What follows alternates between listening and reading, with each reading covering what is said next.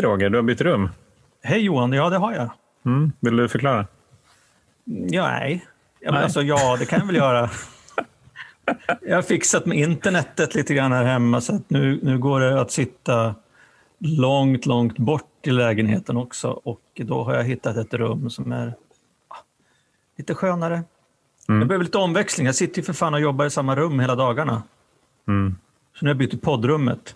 Jag funderade på, det här är ju Jennys äldsta sons rum, så jag funderade på, fan kan inte de, om de två, hennes barn, kan dela på vårt sovrum?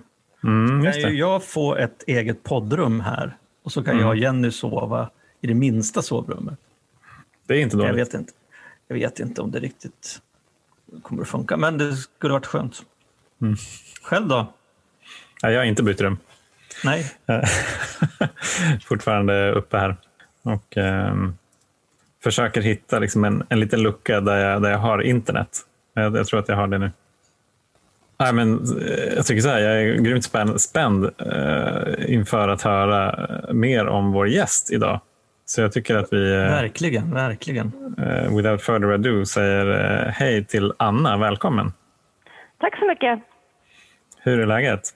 Men Jo, men det är rätt bra. Jag sitter och pratar i min 16-åriga dotters rum och här får man liksom allergiska besvär av alla parfymdofter som slår emot en. Men det är lugnt här nere, så det är rätt skönt. Ja, just det.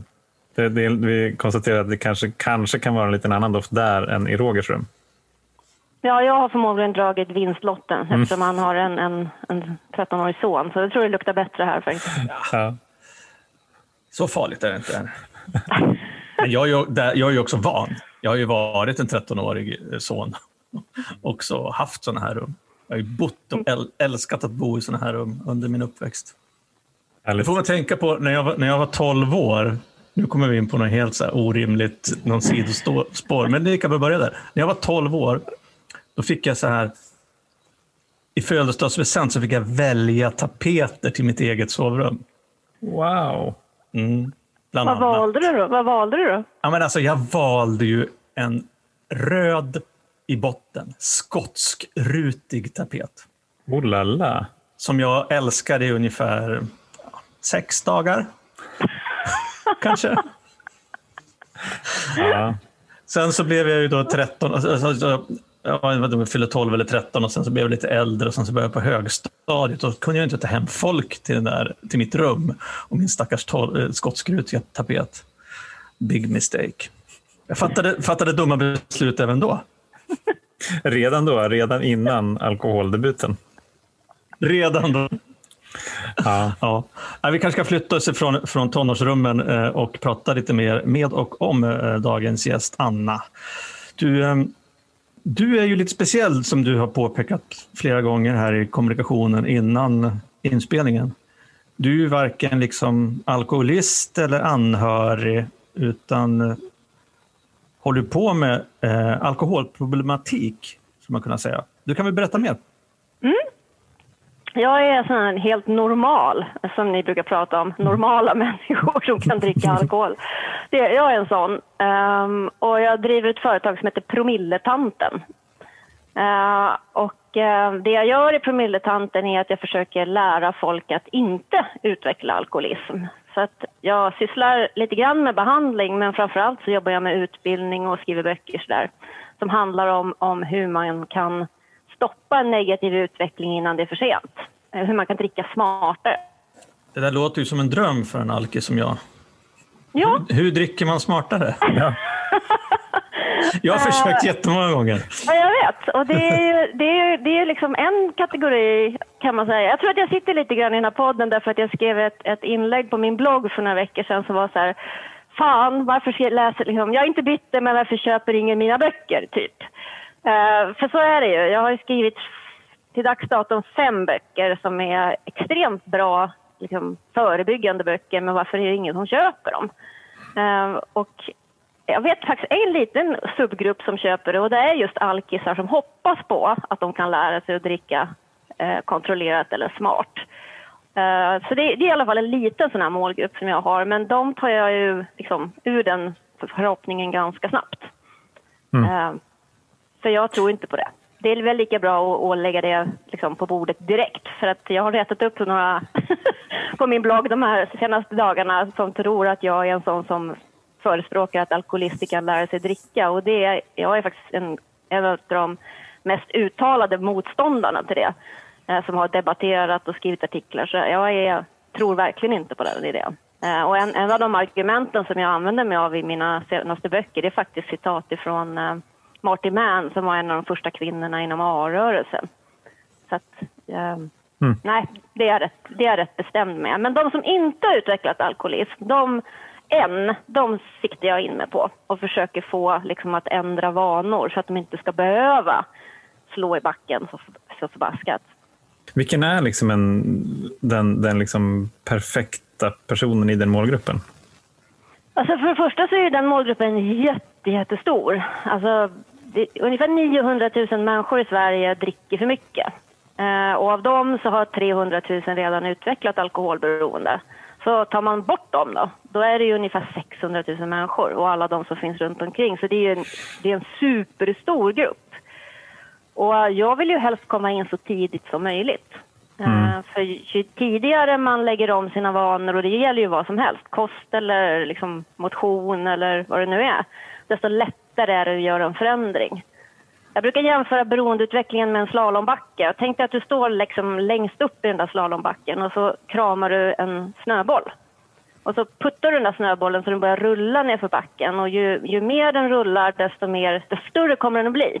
Mm. Desto större, större tyngd kommer den att få och till slut så börjar, kommer den börja dra med sig en massa skit. Massa pinnar och löv och skräp som ligger i backen. Och i slutet på slalombacken, om ingen stoppar den där bollen så kommer den ju bara slå rakt in i sargen och explodera. Eh, och det är, som beroendeutvecklingen funkar ju sådär, den smyger igång lite försiktigt, man märker det ju inte ens. Men ju mer momentum liksom drickandet får, desto mer problem drar det med sig och slutstationen är ju förutsägbar. Den, den är ju där längst ner i slalombacken. Alltså om ingenting händer så, så kommer det ju sluta med en, en, en katastrof av något slag. Mm. Det behöver ju inte nödvändigtvis vara så att jag super ihjäl mig, men jag kanske förlorar min familj eller jag åker fast för rattfylla eller sådär. Så att jag försöker ju liksom klättra upp i den där backen och stå där och skrika så hallå! Mm. Kom hit! Jag har så där, bra information det, till er. Det där är en jag tycker det är en jättespännande liknelse därför att precis som för mig då så när den där snöbollen väl har börjat rulla så kommer den ju inte kunna stanna av sig själv. Nej. Men det är också svårt att se att man ska kunna få den där snöbollen att stanna med information. Jag tänker så här att någon annan eller något annat kan ju stoppa den där snöbollen innan den slår i sargen. Mm. Eh, och då behöver man ju, behöver man ju ta till liksom handgripligheter eller sätta upp nät eller vad det nu kan vara eller hjälpa till eller försöka fånga in den här snöbollen. Men snöbollen i sig som individ, det här blir djupt nu. Snöbollen i sig är ju inte jättemottaglig för varken liksom hejarop eller burop eller, eller information eller, eller eh, res, resonerande den rullar ju bara på tills någon gör någonting eller tills det händer någonting. Jag, jag, tror, jag, tror ju att vissa människor behöver liksom handgripligen någon som står där mitt i backen och bara skriker eller att man sätter upp stora jag vet inte vad, skyltar. Men min erfarenhet är att det faktiskt går att, att med rätt information vid rätt tillfälle eh, levererat på ett sätt som gör att man kan ta emot det, faktiskt kan göra förändringar. Annars skulle inte jag sitta här idag, för det här har jag jobbat med i över 20 år. Mm. Eh, med riskkonsumenter och folk som är på väg liksom, mot eh, undergången och som faktiskt har vänt. Jag är rätt övertygad om att jag är en av dem själv. Alltså, det är ju vad jag brukar säga om mig själv, att jag är en del av min egen målgrupp. Hade inte mm. jag haft de här kunskaperna som jag har skaffat mig på olika sätt och skrivit böcker om så är jag helt övertygad att jag hade utvecklat alkoholism. Ja, men spännande. Kan du, kan du inte liksom berätta lite grann om hur det kom sig att du, alltså dels hur du drack och hur du kom in på att börja fundera på att jobba med eller intresserad för just de här frågorna? Det kan jag göra, men det, det blir en ganska osammanhängande, konstig historia. För jag, ärligt talat så får jag den frågan ganska ofta. Alltså varför jobbar du med det här? Och svaret är att jag, jag vet inte. Men, som... men alltså, jag kommer ju från en familj, min mamma växte upp i ett alkoholisthem. Mm. Um, och det har väl säkert någonting med saken att göra, tänker jag. Eh, även om min morfar var nykter eh, när jag föddes så hade varit nykter ganska länge. Så att, ehm, men jag, jag tror ju att jag hade hamnat hade jag inte hamnat i alkoholfrågan så hade jag kanske hamnat i du vet, Greenpeace eller Amnesty eller någon fråga som, som är liksom värdeladdad och där det inte är så himla enkelt. Jag gillar ju motstånd. Mm. Hade jag inte gillat motstånd så hade jag inte valt alkoholfrågan. Uh, för ingen vill ju prata om den. Uh, men, och, det, och det är så fascinerande. När jag skrev mina böcker så, så åkte de ut, de två senaste böckerna då, en heter Pekbok för småfulla och det är verkligen en pekbok som man kan somna och dregla på och sen torka av dagen på.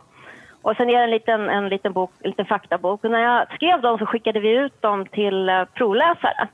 Mm. Och ett ganska stort, en stor mängd provläsare som säkert har olika relationer till alkohol och alla skickade tillbaks ungefär samma feedback och det var så här, ja det här är en skitbra bok men vi ser inte riktigt målgruppen. Och det är ju, det är ju superintressant. För 90 procent av Sveriges vuxna befolkning dricker alkohol. 900 000 dricker för mycket, men de kunde inte riktigt se vem som skulle läsa mina böcker. Så det är inte bara alkisar som inte vill ta till sig information, det är liksom alla vi andra också. Vi vill inte heller prata om alkohol. Uh, och ibland så brukar man prata om att det handlar om det här förnekandet. Jag tror inte alls att det handlar om förnekande för oss som inte utvecklat alkoholism. För att vi har, liksom, vi har ingenting att förneka alkohol. Vi vill inte prata om alkohol för att vi vill inte ändra vår alkoholvanor. Nej, men, alltså, nej, men det tror jag med. Jag menar, det är lika alltså, svårt alltså, att inte... liksom, diskutera veganism med mm. en inbiten köttätare ja. eller vad det nu kan vara. Ja, ja. Så folk har sina uppfattningar och tycker att ingen jävel ska få komma och säga åt mig vad jag ska göra. Nej. Lite grann så. Nej, men alltså det är ju ingen som vill, vi är ingen som vill prata om alkohol även om de inte är alkisar. För att, för att det blir ju jättedålig stämning jättefort. Jag eh, berättar ju ibland på fest inte vad jag jobbar med. Eh, just mm. för att jag har ganska dåliga erfarenheter av att, att liksom, ja, hej vad jobbar du med? Jo, jag jobbar med alkoholprevention. Tycker du att jag dricker för mycket? vet du vad? Eh, A, så har jag aldrig träffat dig förut. B, så är jag här som en privatperson. Och C, mm. det skulle aldrig falla mig in att prata med dig om dina alkoholvanor. Alltså det är ett jobb. Jag tar inte med mig jobbet till festen. Alltså, mm. Det är ju som att en cancerläkare skulle börja sitta och titta på sina liksom, kamrater på festen och börja titta så här, mm, det där utslaget ser inte riktigt bra ut och det där födelsemärket måste du nog gå. Alltså, Men i och för sig, det, är, det är ganska, om man ställer den frågan mm. till någon som jobbar med alkoholprevention mm. så, så har man väl egentligen fått delvis svaret själv. Ja, eller hur? Varför frågar man det? Tänker jag. Det är det första man gör. Tycker du att jag dricker för mycket? Mm. Uh, ja. Mm. Ja. Ingen aning. Men, men ni frågade mig var, var, eh, hur mitt eget drickande har sett ut. Alltså jag var nykterist väldigt länge, eh, tills jag var runt 20 tror jag. Eh, och det berodde på att jag jobbade med kamratstöd med ungdomar som tidigt hade liksom, utvecklat alkohol och narkotikaberoende. Så för mig var det en solidaritetshandling att inte dricka alls. Och sen så tror jag att jag började dricka kanske när jag var 19-20 någonting. Jag gick på fyraårig teknisk linje Eh, på gymnasiet. Eh, och det här är ju, jag är ju 50 så det här är ju liksom slutet av 80-talet, början på 90-talet någonstans där. Mm. Det, och vi söp ju som troll. Alltså, mm. så. Jag var nog ganska försiktig ändå där i gymnasiet, slutet på gymnasiet där fjärde året när jag gick. Jag började nog dricka då men var, var ganska försiktig och sen så tror jag att jag hade en sån här sturmunt drang-period som de flesta har innan man träffar den som man liksom ja, I mitt fall då träffade jag min man när jag var 26 eller något sånt där. Men det var mycket partajande där ett tag. Mm. Och jag gillar att dricka. Men, ja. men du, du, du sa att du, att du, jag vet inte hur du uttryckte det riktigt, men att du nog kanske hade varit alkoholist om du inte hade haft den här kunskapen som du mm. har. Men hur, alltså hur gick det till? Drack du dig till liksom Började du dricka väldigt mycket och sen så insåg att det här måste jag göra någonting åt eller hade du kunskapen först? Nej, alltså kunskapen smög sig in liksom eh, lite motvilligt sådär. Jag jobbade eh, efter gymnasiet utbildade jag mig till lärare och efter det så började jag jobba i Försvarsmakten med de här frågorna. Och då var jag med och hämtade hem en, en, en, amerikansk utbildningsmetod som var just riktad mot riskkonsumenter. Så började vi använda den i Försvarsmakten. Och, och när jag tänker tillbaka på den där tiden så, så liksom, jag tyckte det där var världens bästa metod, sådär, att utbilda folk om hur man kan dricka på ett, på ett eh, måttfullt och icke-skadligt sätt. Och, det, och jag tyckte att det var så roligt att jobba med det där, men jag tänkte liksom inte att det, att det där handlade om mig. Eh, utan det var liksom, den här informationen behövde ju alla de som jag, alla i min målgrupp behövde den. Men jag såg inte mig själv som målgrupp. Eh, så det tog nog ganska lång tid innan jag faktiskt började praktisera vad jag själv lärde ut. Och sen ju det med, med ganska mycket då mitt första barn och, och, det är ju, för många i alla fall, så är det ju en period i livet då man dricker mindre, när man är de här småbarnsåren. Men, men jag gillar att dricka. Jag gillar effekten av alkohol, jag gillar att dricka och jag är rätt övertygad om att om hade inte jag liksom, hade inte min karriär gått den där vägen där och då så hade jag nog druckit alldeles på tok för mycket. Jag har ju generna också. Um, mm. Vi vet ju att en, en jättestor del av, av, risken för att utveckla alkoholproblem och alkoholism ligger i generna, så jag har ju det. Vad, vad var några av de där verktygen som du använde på dig själv i metoden? Nej, för mig handlar det jättemycket om de här riktlinjerna för lågriskbruk. Jag vet att ni har pratat om dem i podden förut. Ehm, de här som man går ut, så myndigheterna går ut med och säger att man ska inte dricka, om man dricker så här mycket så befinner man sig i någon slags grön zon. Mm. Och jag älskar de där siffrorna. Ehm, alltså det är det bästa verktyget jag har. De säger det numera, de nya riktlinjerna säger att man ska aldrig dricka mer än 10 glas i veckan. Och um, när man dricker ska man inte dricka mer än fyra per dag. Och det där, de är så härliga de här siffrorna därför att att på något sätt så behöver vi människor någonting att ta spjärn emot. Liksom, om, jag, om jag inte har de där siffrorna så kan jag inbilla mig att jag dricker måttligt. Uh, jag, därför att jag, ja, alla som jag umgås med dricker på samma sätt. Men om jag faktiskt börjar räkna hur mycket jag dricker så kan jag ju aldrig lura mig själv att 18 är 10. Jag kan fortfarande välja att dricka 18 för att jag gillar det och för att det är liksom gott. Men 18 är inte 10. Så, mm. så att för mig var det väldigt mycket de där siffrorna som fick mig att liksom säga okej, okay, men om man inte ska dricka mer än fyra då, då man dricker, hur mycket dricker jag egentligen när jag går på krogen eller när jag liksom går på en fest? Um. Det, det är så himla intressant för att det, eh, jag inser att vi är liksom olika, olika benägen att ta till oss av olika typer av information. Mm. För att, jag menar, vi, både jag och Roger har ju fått den här informationen men jag har nog tänkt att ja, men det, där, det där gäller nog andra, men inte mig. Alltså jag, eftersom jag inte blir bakfull till exempel, så kan jag mm. uppenbarligen dricka mer än andra. Så att mm. jag, kan nog, jag kan nog normera den där skalan så mm. att den passar för mig. Mm. Så att jag ska nog inte dricka mer än 15-20 öl på en kväll kanske. Nej. Då, då håller jag mig liksom inom, inom min gräns, mm. så att säga. Eh, Medan det liksom för, för andra personer så är det så här, ja men vad bra att det finns mm. riktvärden som gör att jag inte behöver liksom bestämma, hitta på någonting själv. Mm. Utan att det finns andra som är experter på det här området som har sagt mm. att om du håller inom det här mm. så minskar risken radikalt för att du ska utveckla ett alkoholberoende till exempel. Mm.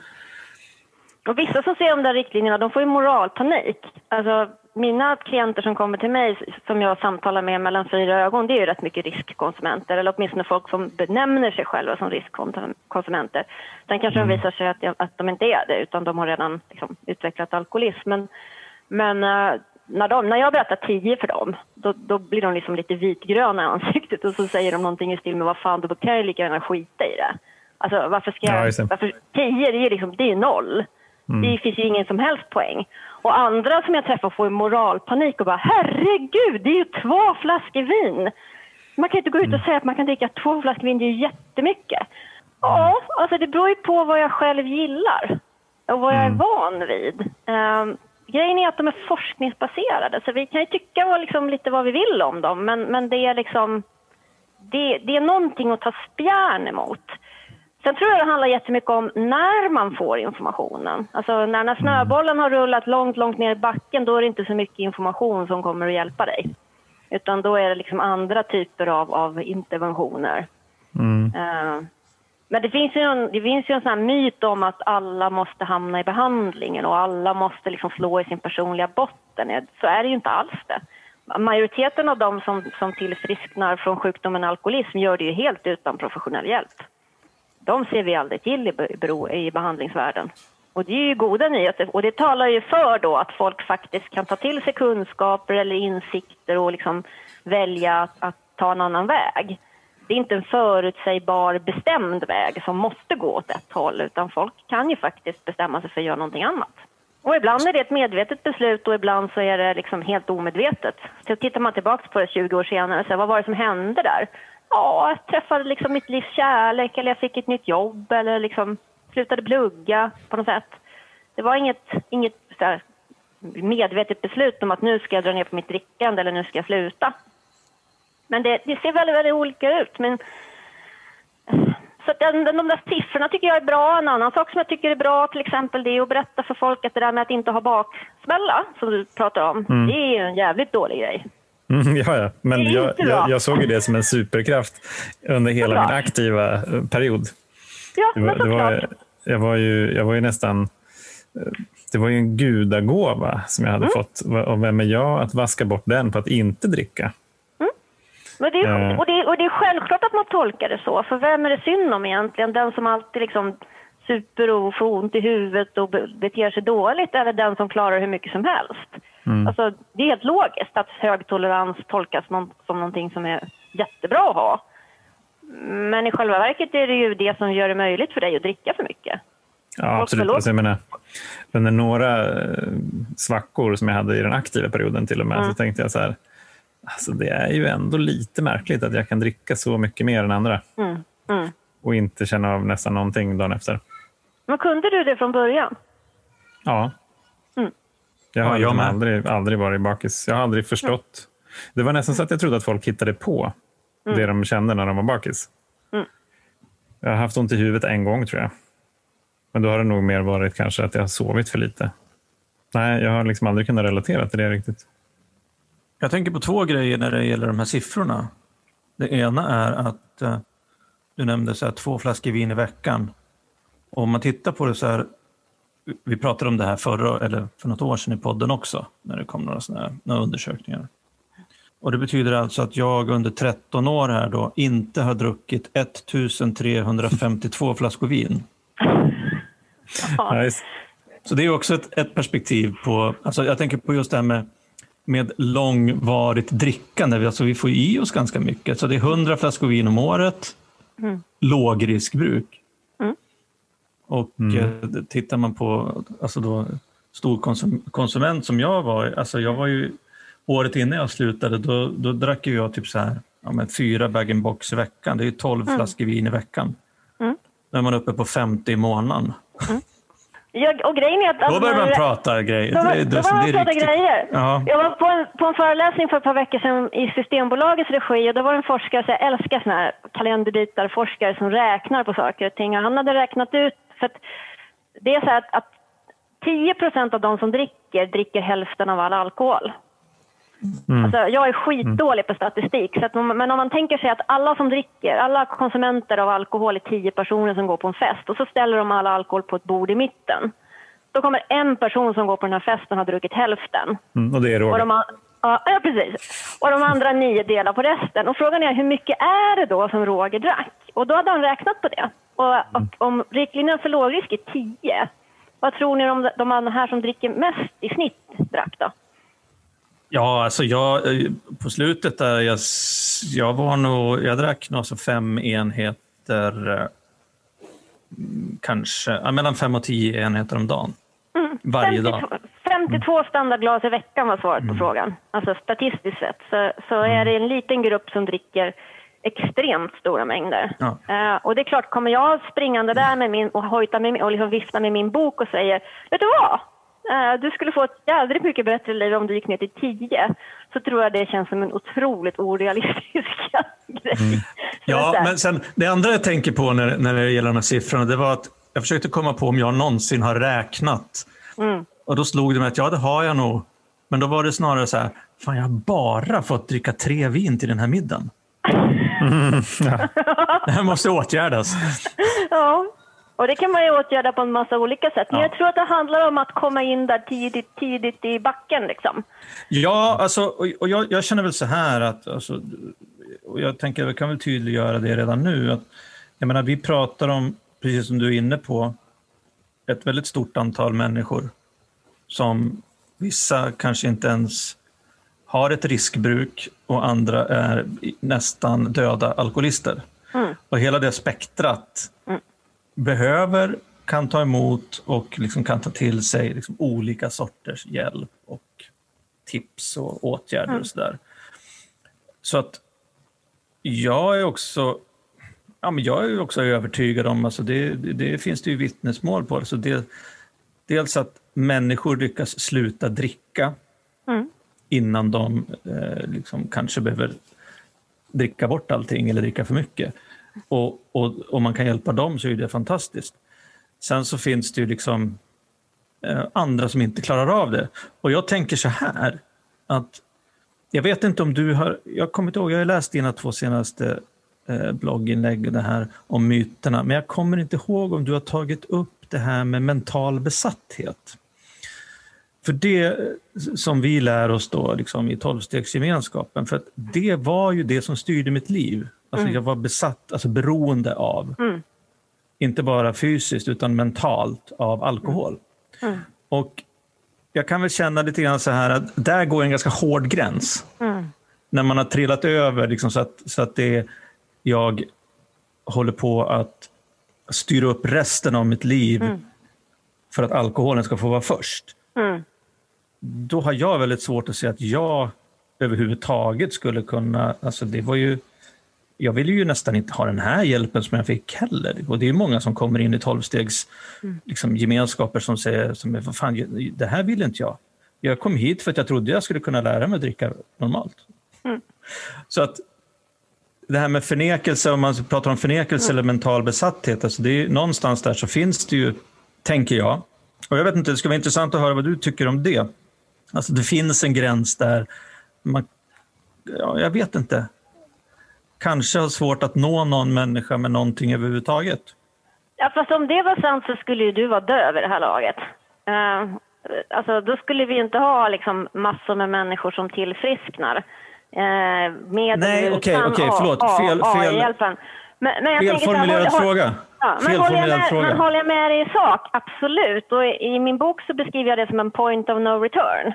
Mm. Alltså, jag är helt övertygad om att det finns en point of no return. Alltså, du kan liksom rulla ner för den där backen en bra bit, men någonstans där så kommer du passera en gräns och gör du det så är, finns det ingen annan väg tillbaka än att, att, att liksom gå in i tillfrisknandet och aldrig mer dricka alkohol. Ja, och problemet med den där mm. point of no return är att den är, den är, liksom, den är ganska... Det är en gråzon, den är ganska otydlig och jag tror att den är olika för olika personer. Och ibland ja, träffar jag ju människor som, som kommer fram till hos mig att nej men jag har inte passerat den där. Alltså jag skulle kunna lära mig att dricka. Eh, som folk typ. Men det är inte värt det. Det är För inget kul. Det är... det är inget kul. Ah, okay. Mm. Och, och, och, ofta så är det liksom någon, någon, slags liten dos av kanske inte full-blown besatthet, men det är ändå så här, istället för att tänka på när jag ska dricka nästa gång och planera det och tycka att alla människor är dumma i huvudet som inte dricker som jag, så, så blir livet istället så här, nu ska jag tänka på att jag aldrig mer ska dricka fyra. Och vad är det för liv? Liksom, att hela tiden koncentrera sig på att jag ska bara dricka fyra, jag ska bara dricka fyra och inte mer än tio i slutet av veckan. Det blir inte så jävla kul det heller. För vissa människor är det jätteviktigt att ta reda på så exakt var någonstans befinner jag mig. Måste jag sluta dricka? Och för andra som jag träffar så är det så här, liksom, skit i det, det är inte värt det. det jag har mycket roligare nykter. Då slipper jag, slipper jag hålla på med det där. Jag använder inte ordet mental, mental besatthet och det, det, tror jag, alltså jag har inget emot det begreppet, jag, men jag tror att det är lite svårtuggat för människor som inte har nått dit än. Det är svårt att förstå vad det är. Uh, men uh, alltså, för mig handlar det ju om precis det där, att, att leva i en loop av att planera sitt drickande, dricka, ta hand om konsekvenserna. Mm. Uh, omvärlden försvinner, fritidsintressena försvinner, familjen blir en belastning. Liksom alla som inte är, liksom, är med mig emot mig. Eh, det är någon slags brytpunkt, tänker jag. Eh, när man också prioriterar alkoholen framför mänskliga relationer, till exempel. Mm. Alltså det, det är ju superintressant det här. Det blir ju lätt ganska filosofiskt, mm. tänker jag. För att jag hade, när jag, mellan, mellan det att jag var 20 och 25 mm. så var jag, jag brukade säga nykter, men jag insåg nu att det var spritfri. Brukar jag kalla det. Och sen så drack jag mellan 25 och 35 och sen slutade jag när jag var 35. Och det var fem år sedan. Så att jag har liksom de här femårsperioderna att jämföra. Och eh, det är klart att under den här liksom spritfria perioden, så ja, jag drack inte, men som Roger nämnde, den här mentala besattheten, den, den hittade liksom andra vägar. Jag blev liksom totalt besatt av betyg och bekräftelse där för att jag hade liksom en, o, en ohanterad, en obotad alkoholism. Eh, jag, hade inget, eh, jag visste inte hur jag skulle hantera mitt känsloliv alls. Så att, och så här, jag, om jag hade fått hjälp då med den mentala besattheten så hade jag kanske inte behövt liksom börja dricka igen för att tio år senare liksom sluta helt.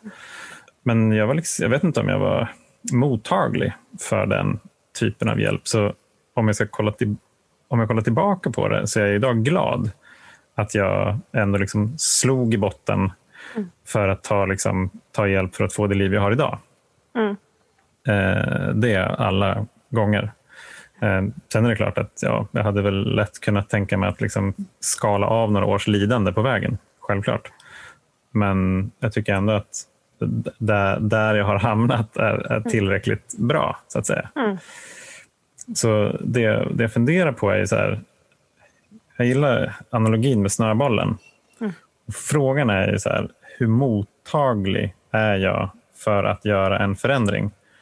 när jag inte har tillräckligt liksom för mig, och den är alltid personlig, tillräckligt stora konsekvenser. Mm. Eh, menar, när, jag, när jag festade på och liksom livet var bra, då, då kände jag inte alls för att ändra på det. Eh, även om jag skulle ha fått information om att så här, men du, om du fortsätter så här så mm. kommer det inom eh, månader eller år att vara på den nivån där det kanske inte är eh, reversibelt. Mm.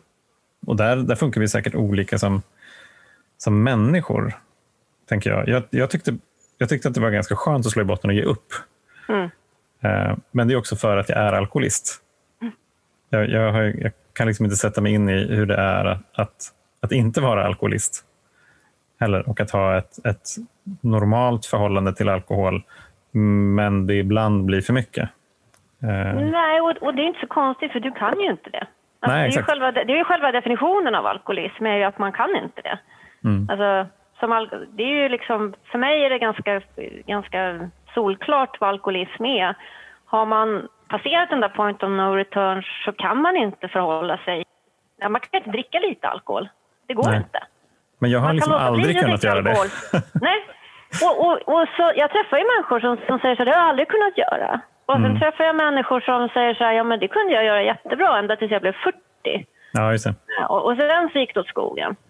Mm. Uh, det finns forskningsstudier som, alltså det är så intressant det där. Jag inte, alltså det är inte så att jag sitter och läser forskning dagarna i ända, men jag tycker ändå det är lite intressant att hålla sig, alltså ha en fot i båda världar. Hänga med en massa folk som själva har utvecklat sjukdomen, vilket jag gör. Uh, och och uh, det är en typ av kunskap, alltså mm. en väldigt viktig kunskap för den kommer ju ur erfarenhet. Men också att hålla ett öga på vad forskningen säger och då finns det bland annat forskning som säger att en sen alkoholdebut ökar risken för alkoholism. En sen? Och det går ju rakt, men det går ju rakt emot vad vi har fått lära oss att det är dåligt att börja dricka tidigt. Nej, men då finns det studier som visar att folk som börjar, börjar dricka sent Eh, alltså efter 20, mm. de har en större risk att utveckla problem senare i livet. Så det är verkligen inte... Jag måste ta ja, igen allting. Ja, jag vet inte vad det är, men alltså det, det är verkligen inte svart eller vitt. Det finns liksom inte mm. en... Och jag tror att det är en av de sakerna som gör att jag efter så himla många år fortfarande jobbar med det här. Att jag lär mig någonting nytt varenda dag. Och så fort jag känner så här, wow! där satt den. Nu jävlar har jag förstått, förstått någonting. Så lyssnar jag på er jävla podd och så inser jag, nej, shit, det, det hade jag liksom ingen aning om. Nej, uh, så. För att det är så komplext. Alltså vissa människor Ja. super sig till den här sjukdomen. Mm. De, får ju, de, kan inte, de blir ju, har ju låg tolerans från början och så får de ju bara jobba på, helt enkelt. Andra har den här reaktionen som ni beskriver, att nej, men det var inget problem, jag har ingen baksmälla, har aldrig upplevt det. Mm. Alltså, det är så väldigt, väldigt olika. Men, men det finns, det finns liksom en, en intressant ett tankeexperiment. Jag har ju berättat några gånger i podden att jag kollar på tv-serien The Walking Dead. Och den har, jag har ju sett nio säsonger snart. Ja, men då- då är det så här att de, har, de tar faktiskt upp under gång här några personer som, som har eh, men både alkohol och tablettberoende. Mm.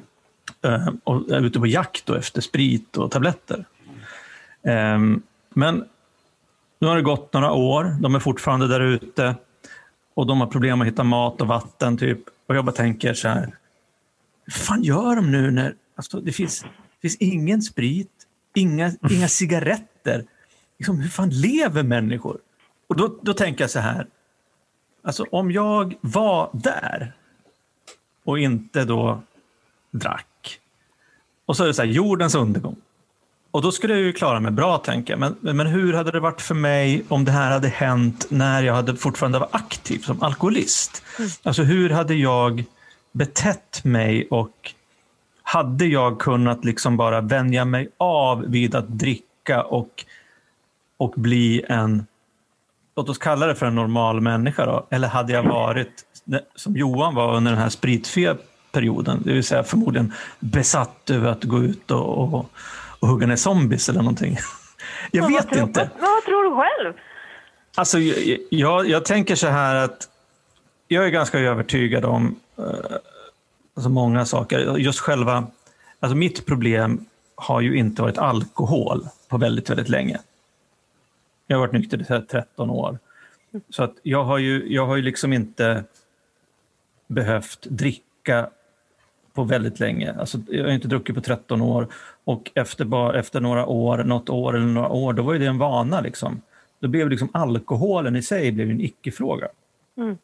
Men Jag jobbar ju fortfarande med mig själv eh, i tolvstegsprogram och går i tolvstegsgemenskaper därför att jag tycker att jag har, liksom, precis som det står i stora boken, liksom, att jag har liksom så här mentala och känslomässiga störningar som jag då också är övertygad om liksom, har med att göra att jag är alkoholist. Eller vice versa. De mentala och känslomässiga störningarna har gjort att jag är alkoholist. Enligt den definitionen som finns då inom tolvstegsgemenskapen. Så att jag tänker så att jag skulle nog ha vant mig att inte bruka eller missbruka någon typ av eh, ja, men substanser. Nikotin eller alkohol eller vad det fan det nu kan vara. Men jag vet inte fan hur jag hade varit som människa alltså. Mm. Alltså det är det som... Hade jag liksom ens velat leva då? hade, jag, hade, eller hade jag hittat någonting annat? Hade jag, alltså jag är nyfiken på om den här, det som jag kallar och vi kallar för mentala besattheten, om den hade då tagit sig andra uttryck. Eller om jag hade kunnat hittat Gud eller religion eller vad som helst, odla. Alltså någonting att, att eh, få liksom ge mig hän till och bli besatt av. Jag vet inte. Jag vet Alltså, inte. nej, nej, och det är ju en hypotetisk fråga för du, du lever inte efter zombieapokalypsen. Men, jag- men jag Nej. tänker att, att jag tänker att både ni och jag har träffat såna människor som är nyktra och som är djupt, djupt miserabla. Alltså, de vet att de inte kan dricka för att börjar de dricka igen så kommer de att förlora allt. Och de håller sig nyktra på ren jävla vilje, viljestyrka. Men har de bra liv? Nej, precis. Nej, nej, det skulle jag inte säga att de har. Det, och det är det som är själva liksom nyckelfrågan egentligen, tycker jag. Mm. Det är så här, att, att skilja på mål och medel. Mm. Alltså om, om jag tror att, att alkohol är ett viktigt medel för mig för att uppnå ett lyckligt liv, vilket det ju kan vara, Eh, då kanske det finns en poäng att lära sig att dricka. Men om själva, liksom, om själva målet är att dricka, vilket det ju var för mig ett tag, ganska länge. Nu har, nu har liksom livet, fått, livet har ju fått en annan mening. på, på ett ganska grundläggande plan. Egentligen. Så det, det jag kan liksom önska oavsett om man råkar vara liksom en eh, normalbrukare, riskbrukare eller alkoholist. Det är liksom att människor hittar en väg till ett liv som blir lyckligt för dem. Mm. Och för några av de människorna så är det en tolvstegsgemenskap som kan vara liksom en lösning, men inte för alla. Jag tänker att det, det är liksom, för mig då som står utanför tolvstegsgemenskapen och hoppar in ibland på studiebesök liksom, Mm. och känner väldigt mycket och många av mina bästa vänner är ju där. Så tänker jag att alltså, jag, jag tycker att AA är helt fantastiskt. Det är som ett underground Rotary. Alltså, det, var du än åker i världen liksom, så har du ju polare. Eh, Alltså hur många, hur många kan säga det? Det- det, och det finns ju så många saker som är fantastiskt bra med AA och NA och alla de här A- A-grupperna. Men som du säger, det passar inte alla. Ehm, och, och den här, liksom, det språket som man, som man använder sig av i tolvstegsprogrammet kan ju vara lite svårtuggat. Alltså, mental besatthet, ja, jag, i mina böcker pratar jag om förä- förälskelse. Alltså, en förälskelse, det börjar som, det börjar som en förälskelse, förälskelse och sen blir det liksom en, en djup, djup kärlek som kan bli så stark att den, den tränger bort liksom, min man och mina barn och att jag gör helt vansinniga saker som, jag, som går emot mina egna värderingar. Just det. Alltså, jag försöker hitta ett sätt att, att, att använda kanske andra ord så att det blir lite mer lättuggat. Men ett ord som jag älskar som, som, kommer ju, som, som används inom tolvstegsrörelsen det är tillfriskna. För det är en jäkla skillnad på att tillfriskna och att bli nykter.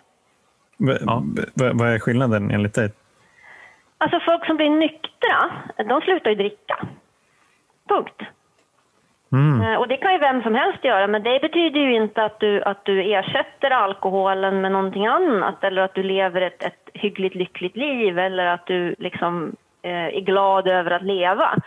Att tillfriskna handlar ju om ett commitment, om att, att alltså jag jobbar med mig själv eh, och jag, mitt mål är att må bättre än bra. Alltså, jag har ju kompisar som säger så här att jag mår ju bättre nu än vad jag gjorde före jag började supa. Ja, just. Alltså, Mm. jag så mår är det för mig också. Bra. Ja. Mm. Eh, Så det är I min värld så är det en väldigt, väldigt, väldigt, väldigt skillnad på att bli nykter och att tillfriskna. Och, eh, alltså, de klienterna som jag inte, inte, som, ja, som, som inte klarar av att, att gå från att, till, att bli nyktra till tillfriskna, de kommer att återfalla. Mm. Ja, precis. Det, det är det som vi på, på tolvstegsspråk så brukar vi kalla det för att vara torrfull. Ja, Det vill säga liksom att ha, eller, eller spritfri, som jag brukar kalla mina liksom fem, fem år där under, under universitetstiden. För det var ju inte så här, nej, jag drack inte, men jag var inte, liksom, jag var inte mentalt och känslomässigt nykter. Nej, och du var inte Nej. fri heller. Nej, nej verkligen inte. Alltså, jag, var ju, jag var ju verkligen inte i tillfrisknande. Nej, det var för det tillfrisknande handlar ju om frihet, tänker jag. Eh, Att, att frihet, att, Mm. nu, att, liksom att välja vad du vill gå i ditt liv. Så länge du var slav under drogen, eller hur man nu ska uttrycka sig då, så var inte du fri. Nej. Du, du var, så, jag, så ser jag det i alla fall. Eh, Att, att, man, att det är själva liksom kärnan i beroendesjukdomen. Att man, man hamnar i ett läge där man, där man liksom gör saker som går rakt emot... Jag jobbar mycket med rattfyllerister. Och det är många rattfyllerister som jag träffar som är, liksom, de är uppriktigt jätteförvånade över att de åkt fast för rattfylla. Och säger någonting i stil med att jag fattar faktiskt inte hur det här gick till för det går emot alla mina moraliska principer. Jag skulle aldrig sätta mig i bilen eh, och vara full för att det, riskerar ju att liksom köra över någon eller, eller skada ett barn. Och ändå sitter jag här och åkt fast med 1,5 promille. Jag vet inte fan hur det gick till. Eh, jo, det är beroendesjukdomen som får dig att liksom tycka att, att helt galna saker är helt normala. Och det är en, alltså, den där backen den kan ju vara ganska flack och den kan vara jävligt brant, men man anpassar ju sig. Eh, Och till slut är ju helt vansinniga saker helt normalt. Du, jag tycker att det här som du pratade om, både det här med förälskelsen och kärleken och tillfrisknandet och det här, jag tycker att det, det eh, låter väldigt bra. Jag menar, det är, ju, det är ju argumentation som jag känner igen. Och så där. Och min, jag är nyfiken på alltså just det där att tillfriskna och få ett bättre liv. Alltså hur, hur mottaglig är man för en sån jättefin i och för sig argumentation om man liksom inte har åkt dit ännu. Jag tycker att det är jättespännande. För att jag, jag tyckte ju att jag hade ett bra liv, fast jag inte hade det. Jag tyckte ju mm. att jag hade rätt att dricka alkohol, alltså även innan, innan det gick eh, för långt. För, och jag tyckte ju liksom att jag kunde inte se att, det, att ett nyktert liv skulle på något vis göra mitt liv bättre överhuvudtaget. Så att jag är så jävla nyfiken på liksom att, att höra lite grann om hur... För att jag är övertygad om, jag tycker det är jättebra, precis det du säger, att för det gemensamma målet för både tolvstegsrörelser och andra människor som sysslar med alkohol och drogproblematik eh, och även podden och det jobbet du gör, det är liksom, målet är ju ändå att vi, vi, vi, tycker och vi vill att människor ska få ett bättre liv. Mm. Inte att de ska sluta dricka. Nej. Det är ju liksom ett steg bara. Men hur, hur bara generellt sett, liksom hur, hur reagerar människor i, där uppe i backen på de här argumenten? Vi som är här nere, vi vet ju hur, hur det har gått. Jo, de där uppe i backen, de reagerar ungefär så här. Tack för den här informationen som jag inte ville ha. Du har fan förstört min fredag. Så reagerar de. Uh, och jag kan ju träffa människor som jag utbildade för du vet, 15 år sedan när jag jobbade i Försvarsmakten. Kan jag träffa dem på stan. Jag känner ju inte igen dem. För, att, alltså för mig, jag utbildade så väldigt, väldigt mycket människor. Alltså det handlar om tusentals människor som jag har utbildat. Men de kommer ihåg mig. Uh, och, så, och jag har varit med om det flera gånger, att folk har kommit fram till mig och sagt så här, Fan Anna, du har förstört mitt drickande. Och i början när jag fick höra det där så blev jag lite så här, liksom, nej usch, det var inte meningen, förlåt. Så här. Men, men sen har jag lärt mig att ställa några så här, följdfrågor på det där. Uh, och, och, och så, liksom, hur, hur, hur, tänker du, vad, hur tänker du runt det då? Jo, men jag kommer så väl ihåg en, en, en, en eh, för detta manlig militär som sa så här, varenda gång jag dricker eh, så hör jag din röst i huvudet när jag, när jag dricker min tredje. Så säger den så här, tre glas, tre glas, tre glas. Det är som en liten sån här alarmklocka som går. Eh, för jag vet att jag ska inte dricka mer än fyra. Okej. Okay. Um, men då har jag lärt mig ställa frågan så här, men okej, händer det att du dricker mer än fyra då? I, jo, det gör jag. Okej. Okay. Mm.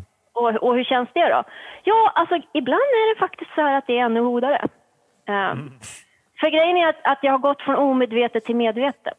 Alltså, jag kan ju fortfarande välja att dricka 18 om jag vill, men jag kan aldrig lura med att 18 är 4. Uh, och det är också, så här, det är också väldigt, väldigt viktigt att liksom absolut inte tala om för folk vad de ska göra utan säga så här, vill du göra lågriskval så kan du göra så här. Mm. För det är ju inte så att folk står och gör vågen. Det är inte så att liksom mina böcker sålde slut på två sekunder. Dessutom lyckades jag ge ut dem då i april mm. 2020. Liksom. det var inte den bästa det var tajmingen. Nej, det var som att frysa i rymden. Liksom. Uh, så. Men, men den bok nummer tre, som i, ganska mycket var ungefär samma samma ansats. Liksom, så här, hur kan man veta om man har problem och hur kan man förebygga den? Den har sålt i 2000 exemplar. Uh, och jag tänker på det mm. ibland, att de där 2000 exemplaren, de, de finns någonstans där ute. Det tog ett tag. Och ibland är det ju liksom de anhöriga som köper boken och lägger den typ på, på toaletten eller på något ställe sådär. Eh, men det är ju inte så att jag är världens mest poppismänniska. Men tittar man på de som blir arga på mig på, på, på nätet och när jag bloggar och på Facebook och sådär så är det ju inte de som dricker för mycket. De tycker att jag är, är en rätt hygglig typ. Utan när jag får riktig rejäl skäll då är det faktiskt från folk i, i, i tolvstegsrörelsen. De som dricker för lite? Ja, de som nog kanske är, vad sa ni, torrfulla. Um, Men berätta, vad, vad, det här är jättespännande. Vad, vad, vad kan det skrivas? Ja, här i, veckan så, här i veckan så var jag en dum blondin. Mm. Fullständigt mm. okunnig. Uh, mm. Och sponsrad av alkoholindustrin. Oj, wow. Ja, och, för att, och jag visste absolut ingenting och jag borde nog gå på ett AA-möte för att lära mig någonting. Mm. Alltså för, ni, ni ser ju inte det här, men Anna sitter här i en Absolut Vodka-tröja. Så vi kan... och en sån här ölhatt också som vinkar. Liksom. Men på fullaste allvar, den personen var så fruktansvärt arg. Ja, men alltså, en grej som jag också kan reagera på, eh, men det ligger hos mig, det blir ju att jag vet inte hur jag ska formulera det här riktigt, men det finns ju en tendens hos människor idag att vilja polarisera saker och ting. Mm. Eh, kanske inte bara idag, det kanske alltid har funnits, men alltså det, alltså det som jag gör och det som jag tycker och det som de som jag omger mig med, vi har rätt och alla andra. Om det är någon som tycker någonting annorlunda om det som vi har valt att tycka om så har de fel. Eh, och jag kan ju tycka så här att jag, menar, jag vet ju vad som har funkat för mig. Jag kan aldrig uttala mig om egentligen vad som funkar eller inte funkar för en annan människa. Alltså, och det är ju som, som, som jag pratade med Jenny, min sambo, så här att, liksom att ja, men vi, vi träffar ju också bara i princip, eller nästan bara, pratar om sådana här saker med människor i tolvstegsgemenskap som har varit med om ungefär samma sak som jag har varit med om. Så det är klart att vi får ju liksom en bubbla som handlar om mm. att är vi alkoholister så finns det en lösning. Men det behöver inte betyda att jag, att jag för det är också någonting som jag får lära mig att träna på i tolvstegsprogrammet, vilket du borde påminna den här människan om. Att, att eh, ge mig sinnesro att eh, Acceptera saker jag inte kan förändra. Ja, precis. Och liksom inte, lägg för fan inte näsan är blöt. Lev och låt leva. Låt folk tycka vad de vill. Det behöver inte du lägga dig i. Just, alltså så här, jag, och jag tycker, tycker att alla, alla engagemang och initiativ som lyfter den här frågan mm. är, är superviktiga. Och precis som jag sa innan, jag är övertygad om att det finns människor som kan få hjälp ska man hitta en annan lösning än den jag har hittat. Och då får de väl göra det. Funkar det för dem? Fantastiskt. Då behöver inte jag gå och tycka att det är fel. Mm. Och det är som till och med det står ju för fan i stora boken om det här, är du alkoholist eller inte. Men om, du, om han eller någon lyckas lära sig dricka som en gentleman, då lyfter vi på hatten för honom. Ja, så att om det är någon som lyckas göra det här som vi, eller jag, trodde var en obotlig alkoholist, fine. Det behöver inte göra mitt liv sämre. Nej, och det är fascinerande med den här människan som blev så fruktansvärt arg på mig. Och, det, det här, och han är inte först i raden kan jag säga. Det har, det, jag har hört exakt samma kritik förut. Det är ju att jag tycker likadant. Alltså han, att de får för sig att jag tycker någonting annat. Alltså, den här mannen tror jag hade fått för sig att jag är en person som propagerar för att lära alkoholister att dricka. Jag är emot det. Alltså mm. uttalat emot det. Och, han hade liksom, och det han reagerade på var en liten informationsfilm som är två och en halv minut lång. Och hade han tittat på hela filmen så hade han sett att jag uttryckligen säger att de här riktlinjerna för lågrisk gäller inte för alkoholister. Och det, det är som en röd skylt ovanför mitt huvud också i filmen. Så här, gäller inte för alkoholister. Men han, han var så arg så han, han hade liksom inte ens två och en halv minut att, att titta på filmen utan han hade bestämt sig för att jag var någon, någon person som försökte lura alkoholister i fördärvet. Och, och det är också, jag tror att han står för en kunskapssyn som jag eh, också gav mig på här i veckan. När jag, ändå, jag kände att jag var på uppstuds och reta upp folk. Så jag tänkte att jag kan lika gärna ta den. Och det är den här som le, faktiskt lever kvar i behandlingsvärlden. Så det är bara vi som har sjukdomen som förstår. Det är bara vi som kan hjälpa varandra. Och den finns kvar. Jag träffar fortfarande människor som, som tittar på mig och säger så här, men varför, varför jobbar du med att försöka hjälpa alkisar? Det är bara alkisar som kan göra det. Och, och det tror inte jag på. Nej, jag tror inte... Och jag jämförde det med cancer. Alltså, om, jag, om jag plötsligt skulle få bröstcancer så är inte det viktigaste för mig att min läkare har haft bröstcancer. Det viktigaste för mig är liksom när gick personen den senaste uppdateringskursen på effektiva behandlingar för cancer. Ehm, mm. Jag tror att man måste, att, att, ha den här erfarenheten som ni har, den är ovärderlig för vissa. Ehm, de måste verkligen få träffa människor som ni. Och andra söker sig till mig just därför att de inte vill träffa några alkisar. Mm. Alltså, båda måste, mm. måste finnas. Och sen är det också så, jag brukar lite så här retsamt säga till mina polare som är alkisar att alltså, alkisar har ju, inte, har ju inte patent på lidande. Va? Va? Vad säger du? det är det värsta jag hört. Vi, vi får avbryta det här samtalet. Okej, där gick censur, censurnivån ner. Alltså, jag, jag har ju också jag känner mig kränkt. Ja, eller hur? Kränkt vit man. Mm. Ja, nej, men alltså, alkoholister har inte patent på lidande. Det finns ju en massa andra sätt man kan lida på och bli besatt av eller liksom kämpa mm. sig tillbaka från ett underläge som kan vara jätteanvändbart. Um, så, så jag tror ju på en blandning. Ja. Mm, absolut. Men, men jag tror väl också, alltså, jag är inne på Rogers linje, alltså bara för att tolvstegsprogrammet funkar för mig så behöver ju inte det betyda att andra lösningar liksom per definition är diskvalificerade. Det, det, det, finns ju inget, det finns inget motsatsförhållande. Eh, och det är ju också så att många Eh, som går på tolvstegsmöten, mig inklusive, liksom tar ju också annan hjälp. Alltså jag har hjälp fortfarande av min terapeut till exempel. Eh, jag menar, det, det jag skulle önska är ju, liksom återigen om man tar så här, vad är syftet egentligen? Ja, men syftet är att eh, varje människa, ska, varje människa ska kunna få ett lyckligt liv. Så skulle jag önska att, att varje människa blev nyfiken på vad skulle, vad skulle ett program för mig kunna vara? Liksom, hur ser det ut? Vad har jag för rutiner som jag mår bra av? Vad finns det som jag gör? Vad finns det som jag inte gör eh, i mitt liv? Eh, och och liksom, vilken hjälp är jag tar? Eh, jag, jag, tror att de flesta mår bra av att ta hjälp. Eh, jag tror att det är bra för de allra flesta att, att bli liksom speglad av någon annan och om det är någon annan i en liksom professionell kontext eller om det är i liksom en lekmannakontext med liksom andra som delar samma erfarenheter. Det spelar ingen roll. Eller så finns det liksom en tredje variant säkerligen en fjärde och femte. Mm. Men som i vart fall gör att jag kan få syn på mig själv. Jag, jag tror genuint att det är svårt att, att jag liksom utvecklar mig själv bara liksom helt i isolering. Det... Och, det är därför, och, det, ja, och det är därför jag tror de här metoderna som handlar om att lära sig dricka eller lära sig kontrollera drickande faller på eget grepp. Därför att det enda man jobbar med där, det är att lära sig att dricka. Punkt. Mm. Mm. Man jobbar ja, inte med existentiella frågor, man får inte spegling, man, man liksom jag tycker vi, vi, vi pratar för mycket beroendevård överhuvudtaget. Alltså vi, vi ställer alla, nästan aldrig frågan till folk när de, vi träffar dem första gången. Så vad ser du dig själv om tre år?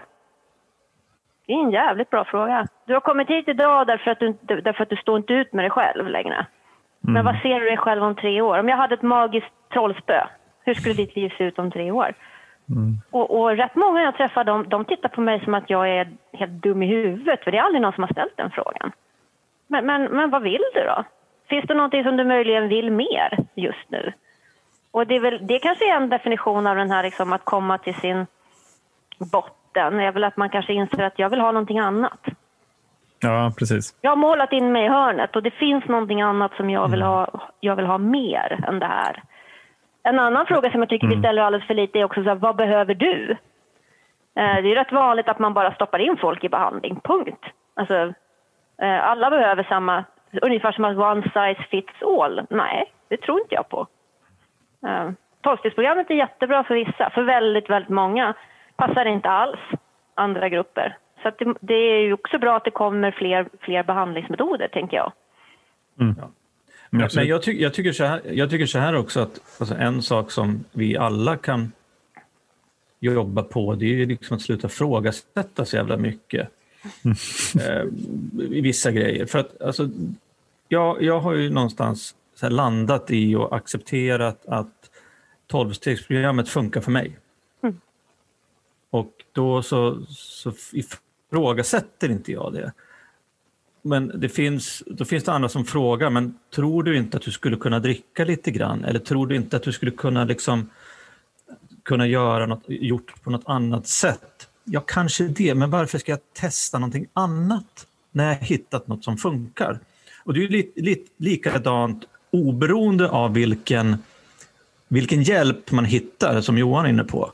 Alltså om det funkar, då behöver jag inte ifrågasätta om jag blir lycklig, om jag känner mig eh, värdefull, om jag mår bra, då behöver jag inte kanske leta efter någonting annat. Och jag behöver heller inte då ifrågasätta andra metoder som andra människor använder. Därför att det, det är liksom... Varför ska jag göra det? Men kom hit eller gör det här. Det här funkar. Det funkar för mig. Och om det funkar för dig också, fantastiskt. Mm. Men det är inte säkert att det gör det. Om du hittar någonting annat som hjälper dig, skitbra. Mm. Ja, precis. Det, det, är det, som, som vi, det är det budskapet vi försöker föra fram i podden. Alltså här, om du känner att du känner igen dig i liksom mm. oss och hur vi tänkte när vi drack, testa att gå på ett tolvstegsmöte. Mm. Tänk om det skulle kunna vara en lösning för dig. Mm. Vi säger ju bara, vi, den här hjälpen har vi fått. Så att det, det värsta som kan hända ja, men det, det är att du wastar en timme och går på ett möte som, som, eh, som du inte kommer göra om igen. Men det är så jävla läskigt för vissa människor att de vågar inte. Nej, alltså, men, men det har jag nej, alltså, absolut full förståelse för. Ja, ja, att det, att det är som, de har inte råd att, att liksom gå den där timmen därför att de är så skräckslagna inför vad som skulle kunna hända där. Men alltså, jag tänker att där har vi någonting gemensamt alltså, i att ni säger så här, vi har gjort så här. Och så kan man göra. Alltså, det, det är mm. ett sätt och, och, och, så. Och jag säger ju samma sak, så här kan man dricka om mm. man vill minska sin risk för problem. Mm. Man behöver inte dricka på det här sättet. Man kan dricka precis så lite eller så mycket som man vill. Men om man har en gnagande känsla av att det har blivit lite för mycket och så vill man ha någonting att ta spjärn emot, liksom man, vill, man vill läsa på lite grann, ja men då finns det faktiskt väldigt, väldigt bra kunskaper. Alltså man ska inte minimera problemet för det finns ju någonting där som har med besattheten att göra som, som är ganska unikt för beroendesjukdomen. Men men jag brukar ofta använda liknelser med att gå ner i vikt till exempel. Alltså, jag, vilket jag har gjort ett, ett, antal gånger i mitt liv och skrivit in mig på i Trim och Viktväktarna. Och det är ju inte så att, att alla som skriver in sig på Viktväktarna har 50 kilos övervikt. Alltså, de har inte slagit i botten än. Rätt många som skriver in sig på Viktväktarna de har gått upp 10 kilo. Mm. Och det är bra mycket lättare att gå ner 10 kilo än 50. Mm. Eh, och, och jag tror att man kan applicera, mm. om man är tillräckligt långt upp i backen så kan man applicera det tänket även på alkoholfrågan. För du har inte utvecklat den där besattheten än. Ja, jag tänker så här att det handlar ju någonstans ändå om en individuell punkt där jag är redo liksom att ta hjälp. Mm. Och den kan vara högt upp i backen eller, eller långt ner i backen eller så kanske man eh, åker man, sen dundrar man in i sargen och bara exploderar. Det gör ju ganska många också oavsett om man kallar det för slå i botten inte så handlar så är det ju det är olika för alla människor. Vart den där punkten är någonstans i backen och mm. olika för alla människor när man känner sig redo och om man känner sig redo liksom att göra någonting åt saken överhuvudtaget. Jag tycker väl liksom så här, inte sammanfattningsvis, men alltså det, är väl, det är väl fantastiskt om, om människor är villiga och att förändra sitt beteende och sitt liv redan liksom tidigt i sin, låt oss kalla det för dryckeskarriär. Mm. Det är ju skitbra. Ja, precis. Jag, jag, tänker liksom att det finns två punkter på den där, för du nämnde ju också point of no return. Mm. Eh, så dels har vi den punkten och sen så har vi punkten där jag är villig att göra en förändring. Och om, om jag då har råkat att passera point of no return mm. innan jag vill göra en förändring, då behöver jag sannolikt sluta dricka helt. Och, och, för några, mig inklusive, så är den där punkten point of no return väldigt tidigt i livet. Det kanske mm. liksom är så att du kommer aldrig kunna hantera drickande på ett normalt sätt för att din liksom, genetiska disposition är sån att det ligger liksom inte i korten för dig. Men om, om den ser ut på ett annat sätt och du, du, du kan liksom dricka dig till den här mentala besattheten, ja, då, då kan du ju faktiskt stanna eh, innan du når point of no return, förutsatt att punkten eh, här jag vill att göra en förändring kommer tidigare. Mm, jag tänker ett bra exempel på det där är människor som växer upp i alkoholisthem. Därför att många som jag träffar som har växt upp i alkoholisthem, de är superförsiktiga med alkohol, eller dricker inte alls. Just mm. därför att de har sett vad det kostar. Så de gör ett medvetet val, även om de har de här genetiskt kassa förutsättningarna, så gör de ett medvetet val tidigt i livet och är jätteförsiktiga just för att de drar den slutsatsen. Sen träffar jag massor med människor som drar raka, raka motsatsen liksom, till slutsats. Så det kommer aldrig hända mig. För farsan dricker ju på ett helt annat sätt än vad jag gör. Mm, så. Men, men, men, det, men generna är viktiga och det tycker jag vi pratar alldeles för lite om. Alltså jag träffar förvånansvärt många människor som faktiskt inte vet att risken för att utveckla alkoholism, 40 70 procent av den risken ligger i generna. Det är en hysteriskt hög siffra och de flesta jag träffar vet inte om det. Och bara en sån liten grej att kanske komma ut på gymnasiet och berätta det för ungdomar som är på väg att alkoholdebutera, liksom att ja, det kan vara en bra grej att veta. Mm. Två grejer. Kommer du från en familj med alkoholism så har du sannolikt mycket snabbare väg. Liksom, det är en brantare backe, det går fortare och det är roligare. Och det andra är att kan du dessutom dricka mycket så mm. är oddsen ännu mer emot dig. Att bara veta det. Så, det, så var det när min 18-åring började dricka Han var så väldigt skötsam typ, som inte drack förrän han var 18. Och så stack jag åt honom min bok och så sa jag läs den här nu när du ska börja dricka. Och så läste han den och så kom han tillbaka och så sa han så här. Du? Ja? Jag har hög tolerans. Ja, sa jag. Det har du troligtvis. Och fy fan, det är ju en dålig grej. Mm. Alltså, Fan. ja, det är det. Stackarn, du liksom pajade det där för honom direkt. Ja, han tog igen det sen. Alltså, Ja, men grejen sen, är sen, är det, jag- sen är det så här också, tänker jag. Alltså, jag tror att jag och Johan har pratat om det här tidigare också. Alltså, vi vill ju inte att folk inte ska få vara fulla. Nej, Nej. det vill inte jag heller. Nej, Det är ju jättekul att vara full. drick och ha kul och grattis om ni klarar, klarar av Ni som- det. Liksom. ni som kan. Fan vad härligt. Men Ja, ni som kan, gör det för oss också. Ja. Ja, ja, men man måste kunna hålla två tankar i huvudet. Och det ena är att, att alkoholen är Ja, en av våra fan. största folkhälsoproblem. Men, men alltså på riktigt, det är ju så. Och ett antal vänner dör varje år. Alltså på Mm. vägen ner mot sin personliga botten. De når aldrig dit. De hinner dö på vägen. Eh, Eller väljer medvetet att säga nej, men jag skiter i det. Jag vill dricka ihjäl mig. De träffar jag, både ni och jag. Mm. Men, men liksom, samtidigt så är alkoholen något, kan vara något helt fantastiskt. Alltså, jag kanske träffade min partner en jävligt blöt festnatt. Det var det bästa val jag någonsin har gjort. Jag hade aldrig gått fram till honom om jag inte hade varit full. Nej. Ehm, så Nej, det, är de här, liksom, det är den här dualiteten som jag tycker är otroligt spännande. Att man behöver kunna ha två tankar i huvudet på en gång. Jag, menar, jag, eh, jag, jag frågade, frågade min fru om hennes telefonnummer tre gånger. Jag hade kanske, hade kanske frågat första gången. Jag hade Mm. garanterat inte frågat andra och tredje gången. Kan jag säga. Nej, Inte utan alkoholens hjälp. Nej, och det, och det där är liksom, det där behöver vi komma ihåg. Jag, jag, liksom, mitt mål är inte att folk inte ska ha kul med alkohol. Folk får väl dricka hur mycket de vill. Men, men jag blir glad om de gör det på ett medvetet sätt. Alltså Det, att man det, vet. det, som är så, det som är så jävla jobbigt med medvetenhet, att man får så dåligt samvete bara. Ja, När man, när man liksom tycker- går emot det. jag vet. Och det är därför folk blir så här, tycker lite obekvämt med mig. Därför att de tittar på mig och så bara, oh shit, pom- pommes frites. Mm. Så. Men alltså, jag umgås ju med folk som dricker, som, som dricker inte alls. Och så då umgås jag med folk som dricker för mycket och folk som, ja men det skiter väl jag i. Alltså, Mm. vill de ha hjälp så vet de var jag finns. Mm. Ja, exakt. Det som är viktigt tycker jag också. Och jag håller med dig helt att jag umgås också med folk som dricker för lite eller inget alls och kanske för mycket. Men just det där att jag försöker att inte ha några åsikter om det, men jag vill att människor ska veta att det finns liksom lösningar Mm. om man hamnar liksom i skiten.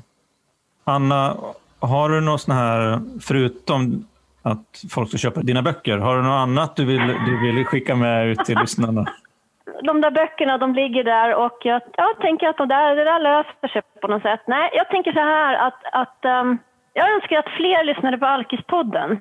För jag tror att det är mest alkisar som lyssnar på Alkispodden, om jag ska vara ärlig. Jag vet inte. Jag hoppas att det kanske inte är så. Nu skakar du på huvudet. Det kanske inte är så. Men alltså, jag önskar verkligen att folk gjorde det. För att jag har haft otroligt mycket roligt när jag lyssnar på Alkispodden. Och jag tror att det där är en sån, sån grej som, som, är, som är fantastiskt viktig. För att många tänker så här, dricka mindre, åh gud vad tråkigt. Dricka inte alls, döden. Mm. Ja, det gjorde jag. Ja, eller hur? Och, och vi når inte de människorna genom att vara liksom sakliga och korrekta och tråkiga och knastriga och sätta upp pek, pekfinger i luften. Det är, liksom, det, det är ingen som lyssnar på det. det är, jag vill inte lyssna på det heller, utan att den här humorn behövs. Att det måste kunna få vara högt i tak och vi måste kunna ha olika åsikter också. Folk ska absolut kunna bli liksom arga på mig och ha andra åsikter men vi, men vi måste kunna liksom... Det ska vara kul att engagera sig. Det ska vara kul att prata om de här grejerna. Eh, Och det kan vara det. Det behöver inte vara... Liksom, gå på en föreläsning om alkohol behöver inte vara så här problem, problem, problem och döden. Det kan faktiskt vara en jävligt rolig föreläsning som handlar om kalsongfyllor och karatefyllor och liksom hur vi hanterar alkohol i vår alkoholkultur. Du kan fortfarande gå därifrån och ha lärt dig grejer som du kan använda. Det är väl en, en sån här som jag skulle vilja skicka med att vi måste väl kanske vara lite mer, använda humorn mer som ett vapen.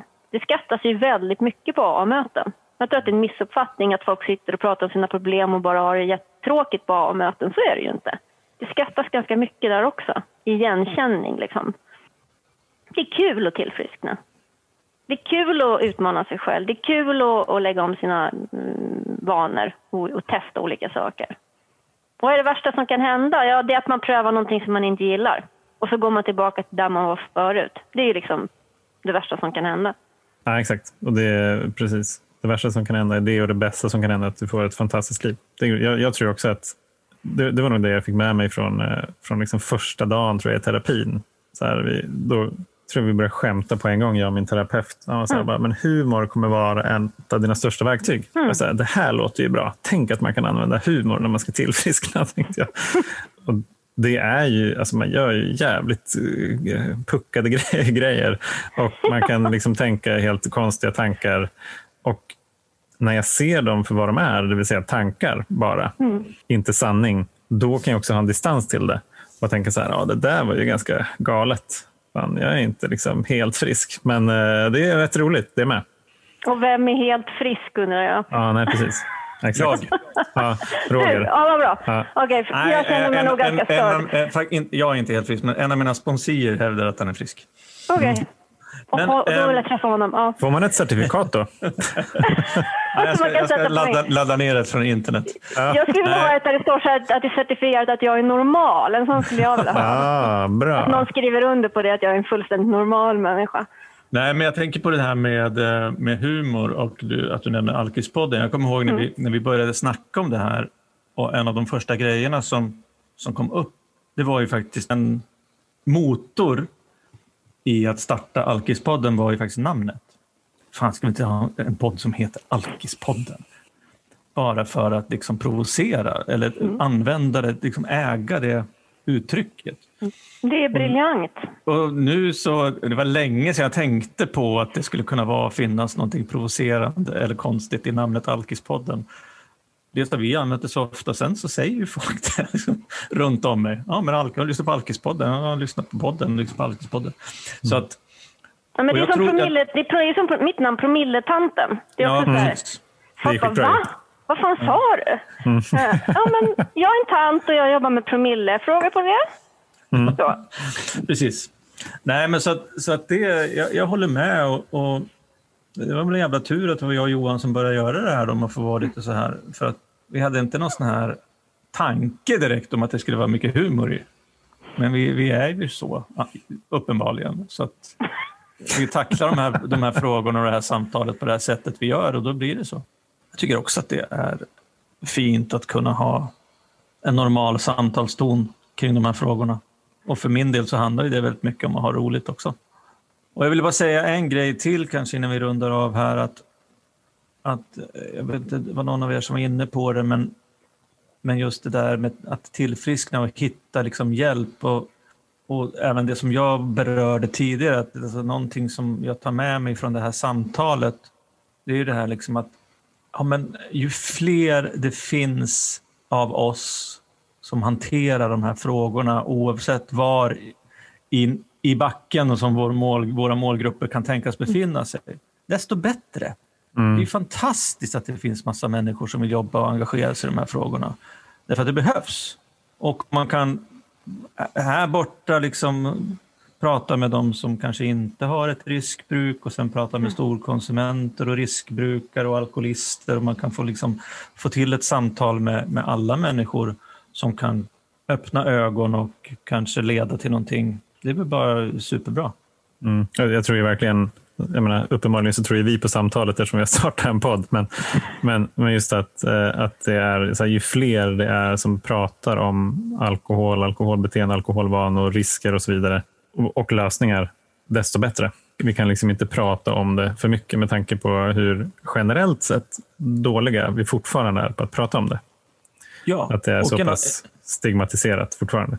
En annan grej är också att jag tycker det är också jättebra att vi liksom vidgar våra nätverk. Så att inte vi håller på med vårt på vårt håll och du håller på med ditt på ditt håll och någon annan håller på med sitt på ett tredje håll. Liksom. Utan att fan, låt oss, låt oss skapa någon stor jävla community.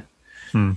Jag har ju, det här har jag sagt förut också, ända sedan innan vi började spela in tror jag jag vill ju ha liksom, jag vill ju liksom skapa någon typ av alkisdagen.